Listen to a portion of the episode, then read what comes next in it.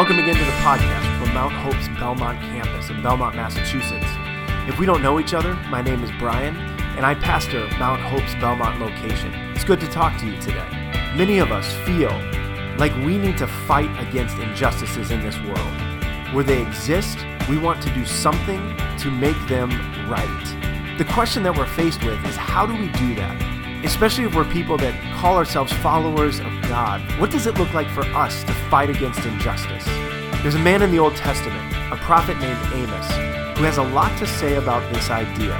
I hope you enjoy this, and I hope you'll listen closely, because I believe that God has something he would like to say to you. Well, good morning again. I just also want to wish everyone a very happy Thanksgiving. It was a great week this week, I hope, for many of us to sit back and to thank God for what he's blessed us with. It's so important for us to stay, take that time to step step aside and just be thankful, and more importantly, to realize who, to whom we are thankful to. And so I hope all of us were able to get a chance to do that. Here's my favorite irony about Thanksgiving. We spend an entire day out of the year to give thanks for all that we have, and then a few hours later trample people for sales and thirty percent discounts on all that we don't yet have. That wonderful irony, if you want to call it wonderful, is one of the reasons or one of the topics that we're going to cover today in our short sermon this morning. The irony of it all, that we would give thanks in one minute for all that we have, and in the very couple next hours, we would go and do whatever it takes to save a little money on what we don't yet have. Something doesn't match up about that equation. Something doesn't seem to fit, that we would do one thing one day and do a completely opposite thing the next day.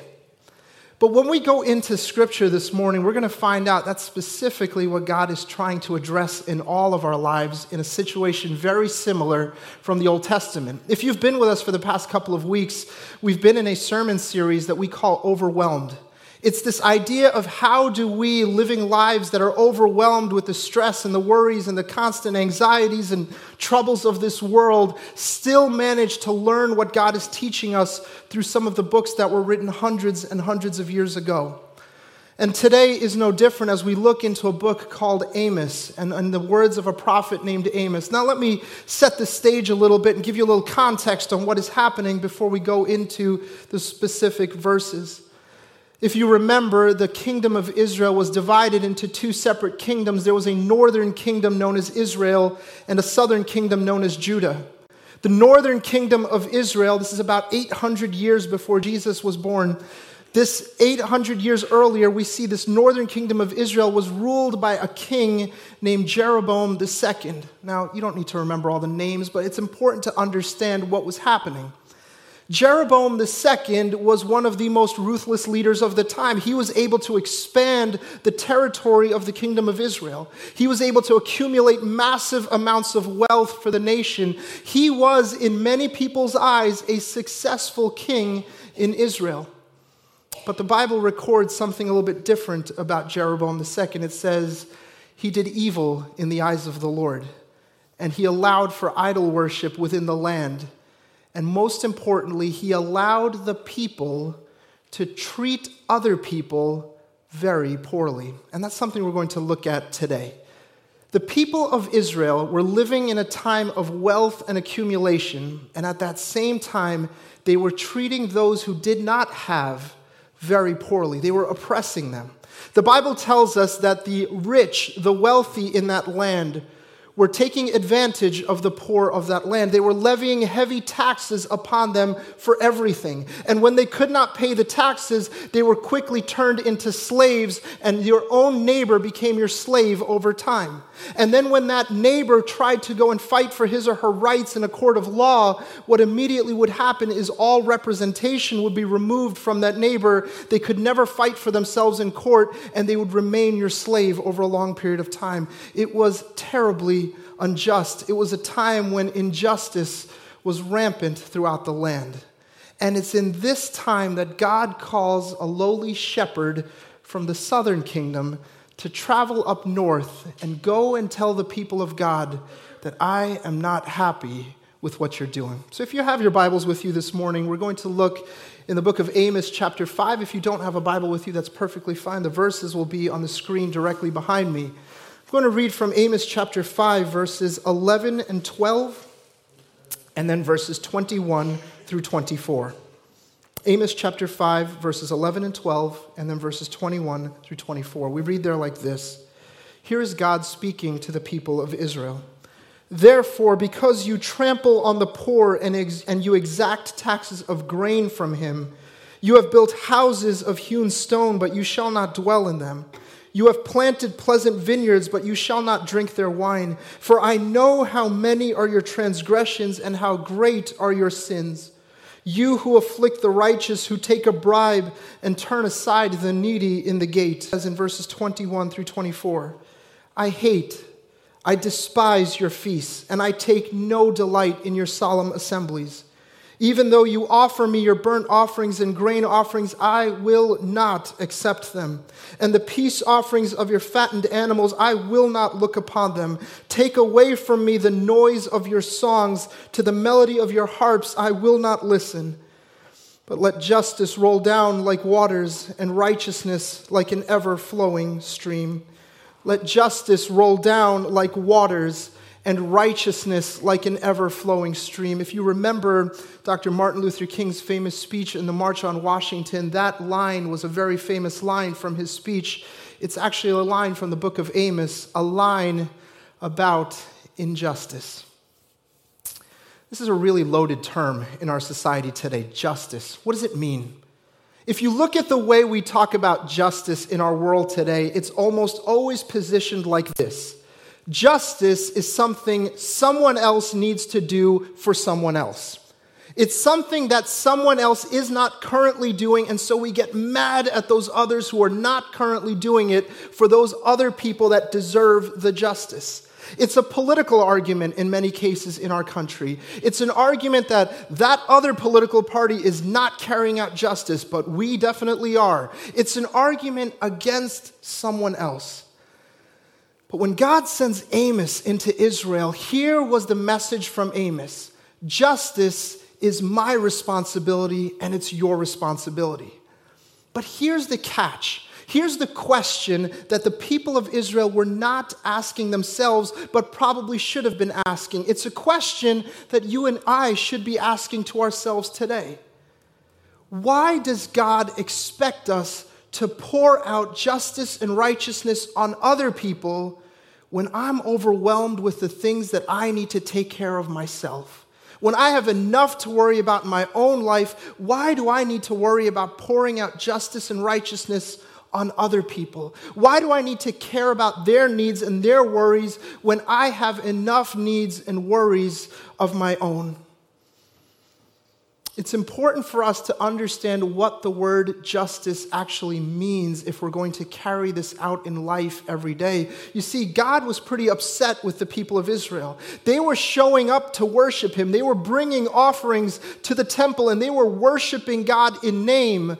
But their hearts were so far from him because they were not loving their neighbor. They were not taking care of those around them. They were treating them cruelly, harshly, and unjustly. And because of that, there was a disconnect between what they professed and what they did, just like when we profess to give thanks on a Thursday and trample people for sales on a Friday. There was a disconnect between what they said and what they did.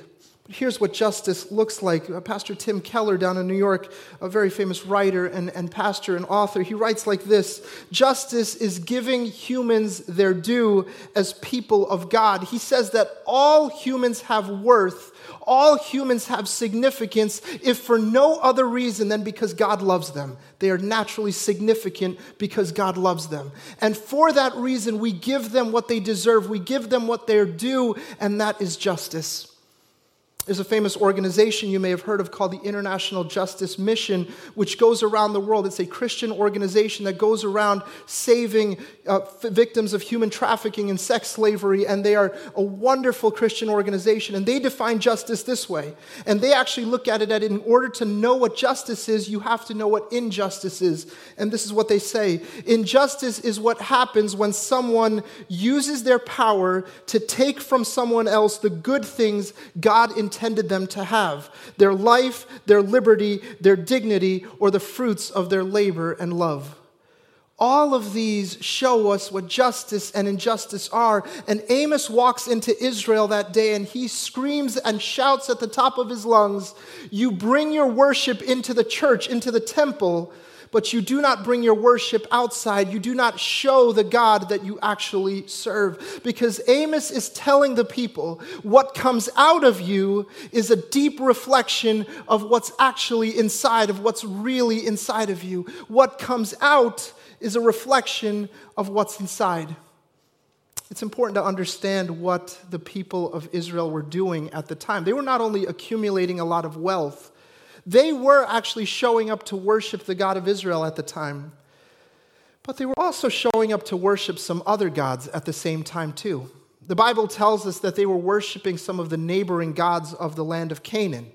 Those gods had names like Asherah, Anat, and Baal. These were the gods of fertility, the gods of weather, the gods of war. They were showing up to worship them because this is how they looked at it.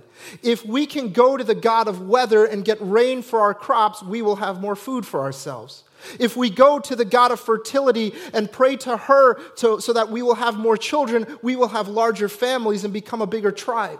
If we go to the god of war and we pray to him, we will have victory in battle and we can expand our territories for ourselves. They were so focused on themselves that they were worshiping whatever would help themselves. But you see, the God of Israel was very different from those other gods. Those gods were able to so-called give you something, but the God of Israel Israel was focused on you giving something to someone else. The God of Israel is a just and righteous God. He was a God who cared about the poor, who loved those who did not have anything because they were significant in his eyes. There's a verse like this in Amos chapter five, the very same chapter that we read today. Amos chapter five verse four says, "Seek me that you may live." And then just ten verses later it says, "Seek good that you may live." What is God saying here to the people?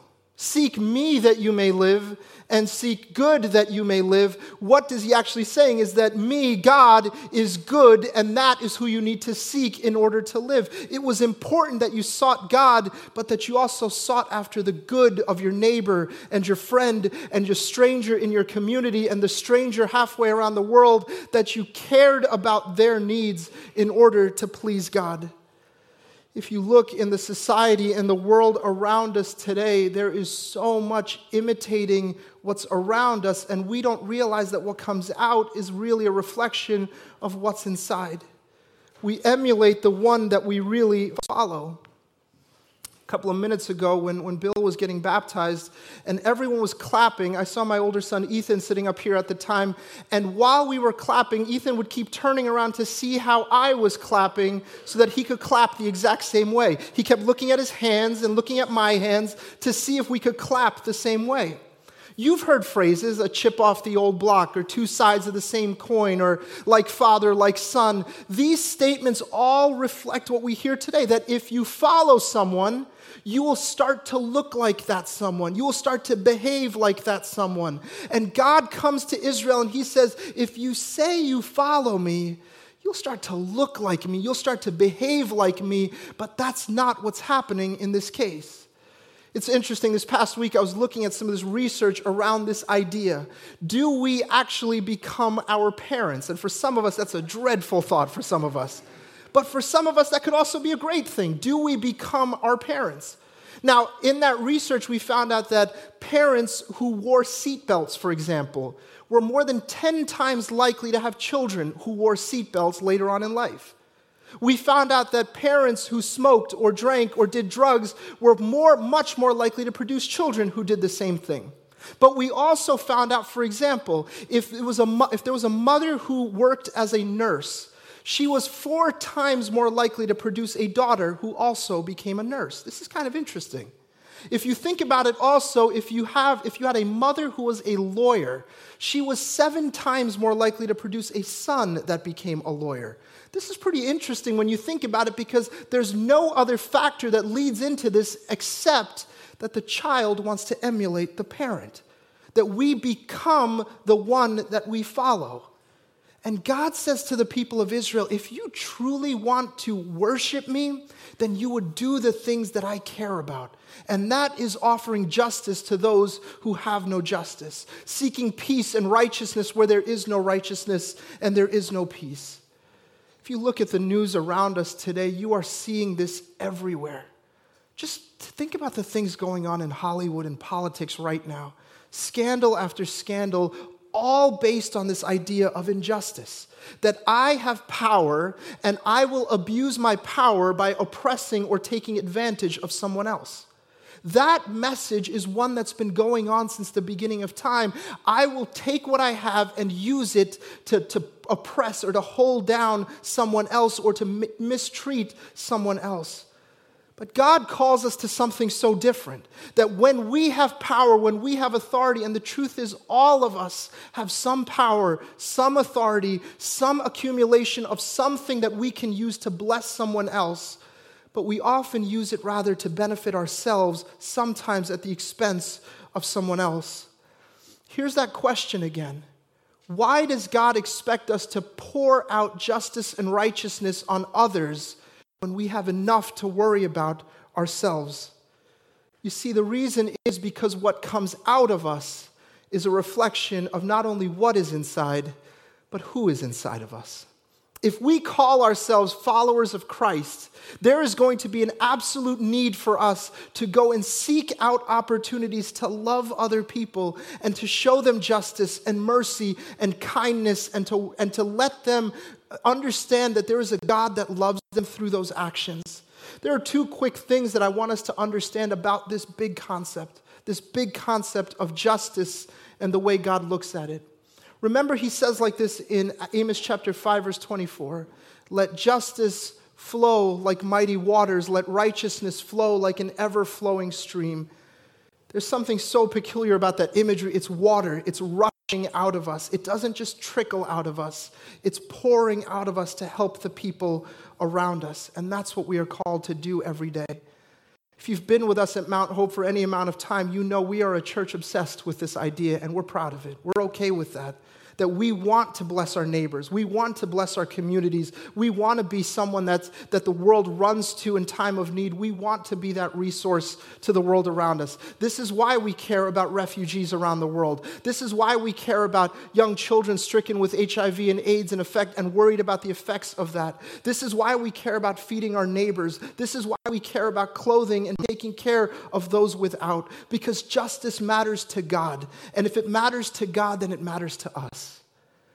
And in the book of Amos, Amos walked into a community where people professed with their mouths that they loved God, but their actions were so, so far from him. And so the first of the two points that I want to make quickly, worship that God desires leads to justice. Worship that God desires leads to justice. The Bible calls us witnesses. It calls us represent God. Our worship, what we do here, will lead to something different when we go out of here. Think about how Jesus talked about worship. There's so much to, to talk about here, but I want to do this quickly. When Jesus talked about worship, he would say it like this, Matthew chapter five, verse twenty-three, he would say, "Therefore, if you bring your gift to the altar, and there remember that your brother has something against you, leave your gift there before the altar and go your way. First, be reconciled to your brother, and then come and offer your gift." Jesus was simply saying that our worship is deeply connected to how we relate to other people. In another passage of Scripture, Jesus says, "Woe to you, teachers of the law and Pharisees, you hypocrites! You give a tenth of your spices, the mint, the dill, and the cumin, but you have neglected the more important matters of the law, justice, mercy, and faithfulness."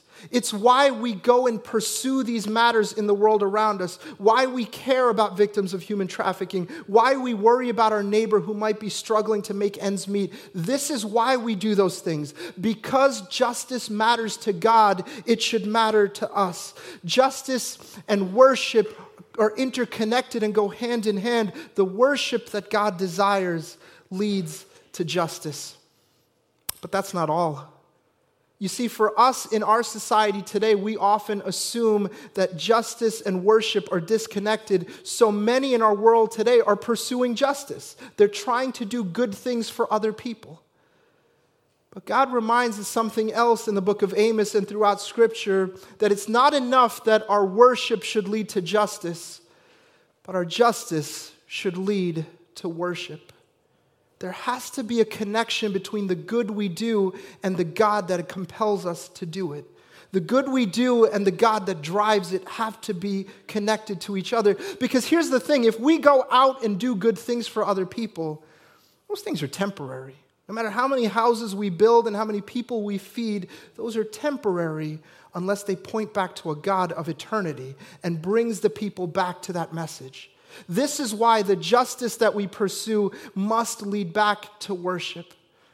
Unfortunately, today, so many of us, many in the church too, have started to assume that the two are separate, that I can just go do a bunch of good things, earn my way into heaven, and that's all I need to do.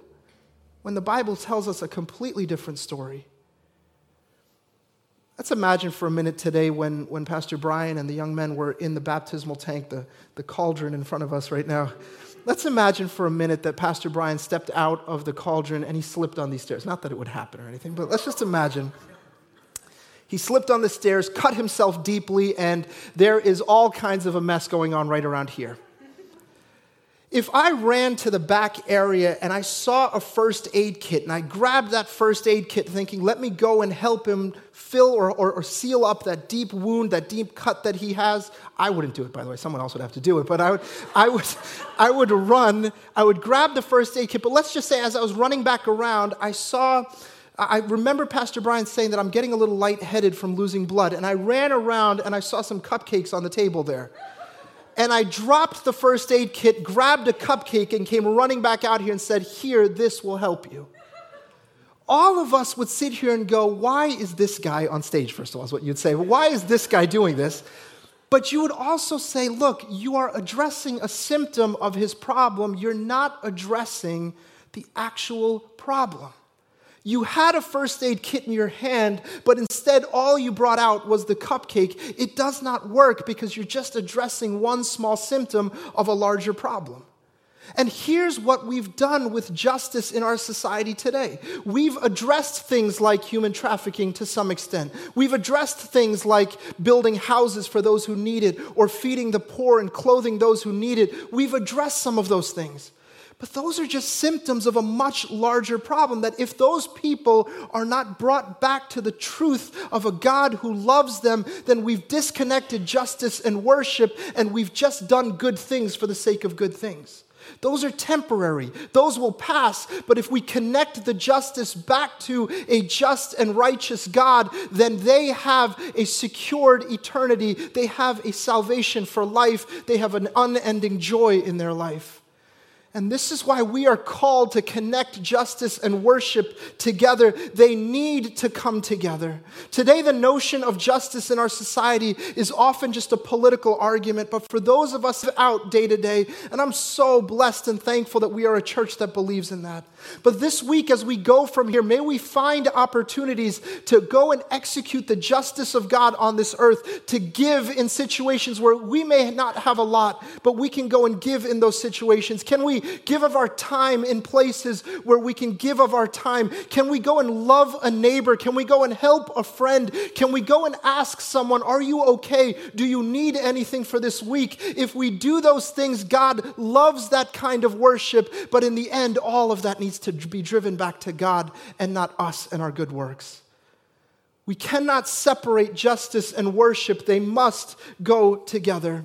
John Piper is a pastor who, who talks about this subject a lot, and the way he talks about it is very interesting because to him, justice is often very different from the way we talk about it in society today. Let me read a quote from John Piper. It says like this: "Justice will not be because Christian right-wingers push through a prayer amendment, or because Christian left-wingers push through bigger government subsidies for housing and health and jobs. Justice will happen because the salt of the earth and the light of the world," that's you and me, "have exerted such a profound spiritual effect on the heart and soul of the nation that men and women feel pangs of conscience when contracts are broken and refugees are gouged and prices are inflated. inflated and workmanship is shabby and babies are intentionally aborted. Constraining civil laws are necessary in a fallen world. But if violations of love are not treated at the spiritual spring, then the river of evil that flows out of man's heart will break through every legal dam and sweep the world away with injustice. One group on earth has this potential to change the earth because of their mission, and this group is the Church of Jesus Christ." This is what we're called to do. I believe that maybe there are places where laws can help change things. There are places where rallying and protesting can help change things. But when you and I live out our mission day to day, that's what really changes things. When you and I are the salt of the earth, the light of the world, when you and I go into the world around us every day and we live out the mission of God to worship Him and enact justice at the same time, that's when lives start to change. That's when people come to not only get houses and clothes and food, but they get to know the living, loving God of eternity who loves them and desires a relationship with them. The two must come together. There must be justice. There must be worship. There was an old song that went like this: "They will know we are Christians by our love." It's not by our buildings. It's not by our facilities. It's not by our good works. It's not by our rituals or our traditions. They will know we are Christians by our love. And that's what we are called to pour out on this world every single day. I'm going to ask our worship team to come forward as we prepare to close our service for today. For some of you sitting here today, this may be somewhat of an odd message. Don't I do enough good things already? Do I actually have to connect them back to God? Maybe the question is on your heart: why does God expect me to go and do something good for someone else when I have enough to worry about on my own? Because God firmly believed in the lives of the people of Israel that if they were to actually represent God, they would live a life that God called them to live, and that would draw more people into the kingdom of God. That would draw more people to this loving message, and together we can go make a difference in the world around us. For some of, some of you sitting here today, this might not make sense in another way. Why does God care about justice? Why does He care about righteousness and right living? Why does this stuff matter to Him? You see, the entire story of every Christian, every follower of Christ here is actually based on justice and righteousness. All of our stories are based on that. Because the Bible reminds us that all have sinned and fallen short of the glory of God. That there was no good work that you or I could ever do to earn our salvation. We were condemned to death because of the wages of sin being death, that we were resigned to, a, to an eternity of death and damnation. Justice should have been carried out on you and me. But instead of God exacting justice on you and I, He decided to send His righteous Son in our place, and they went to the cross. And He was nailed to a cross, and He took upon Himself the punishment, the penalty that you and I deserved. And on that day, justice and righteousness met together on a cross on a hill called Calvary, and it changed all of our lives forevermore. And because of that truth, because Jesus loved us enough to die for our sins and to rise again and to reign for us, for that reason, you and I are now called to go and love the world around us, to go bring justice and righteousness to a world that needs it. So when a person's got a broken heart, it is the follower of Christ that steps in and says, "Let me point you to one who can heal all of your wounds." when someone is struggling without a home or without something that they need, we're the ones who step in and provide them a home, a place to stay, food for their table. We provide for them, and then we point them back to a Lord who loves them. Where justice and righteousness met on the day on Calvary is the day that changed my life forever. It's the day that changed your life forever. It's the day that changed this world forever. This morning, if there's something that we can be praying for you about, if there's something in your life that you would like to, to pray about, whether it's something in a need, a physical or a tangible need, or it's simply that you want to know Jesus better, that you want to have a relationship with him, we're available for prayer today. Pastor Brian and Lori are available. They'll, they'll be in the back ready to pray with you if you'd like. We encourage you to do that. If there's anything that we can be praying for you about, we'd love to do that. But let's take a minute to bow our heads in prayer. And as we do, let's keep this in mind. What comes out of us is a reflection of what's really inside. If worship comes out of us, then we need to make sure it's tied back to justice. If justice comes out of us, it must be tied back to the worship of the one God who is just and righteous. Lord, we come before you this morning giving you thanks for what you've done, Lord God. Because of the day when righteousness and justice met on the cross, we have an opportunity to go and deliver justice and righteousness to the world around us. God, I ask for your forgiveness for all the ways we ignore those around us, those who need our help. When we assume that our lives are so busy and our lives are so important that we cannot look out for our brother or sister around us, God, I pray your forgiveness for those moments. And I ask that as we go from here, we would be compelled and motivated to go and live lives that pursue justice and righteousness all around us. That we would go and see people the way you see them, Lord God, bought with your precious blood, sanctified and redeemed and set free. God, help us to deliver that message to the world around us.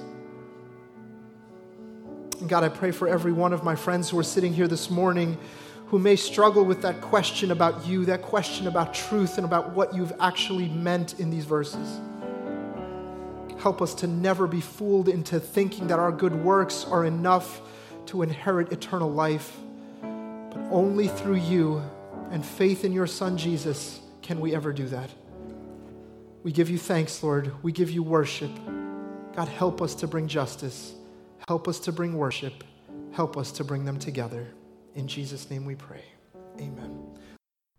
Thank you again for listening to the podcast from Mount Hope's Belmont campus. At Mount Hope, we gather each week to learn more about God, grow in our love of God and others, and then we go to live lives driven by faith. If you live in the Burlington or Belmont, Massachusetts area, we'd love to have you join us. We meet Sunday mornings in Burlington at nine a.m. and eleven a.m. and Sunday mornings in Belmont at ten a.m. Find out more about us at our website, w w w dot mount hope dot org. Now as you go, may you fall more in love with God so that you might live a life that brings Him glory.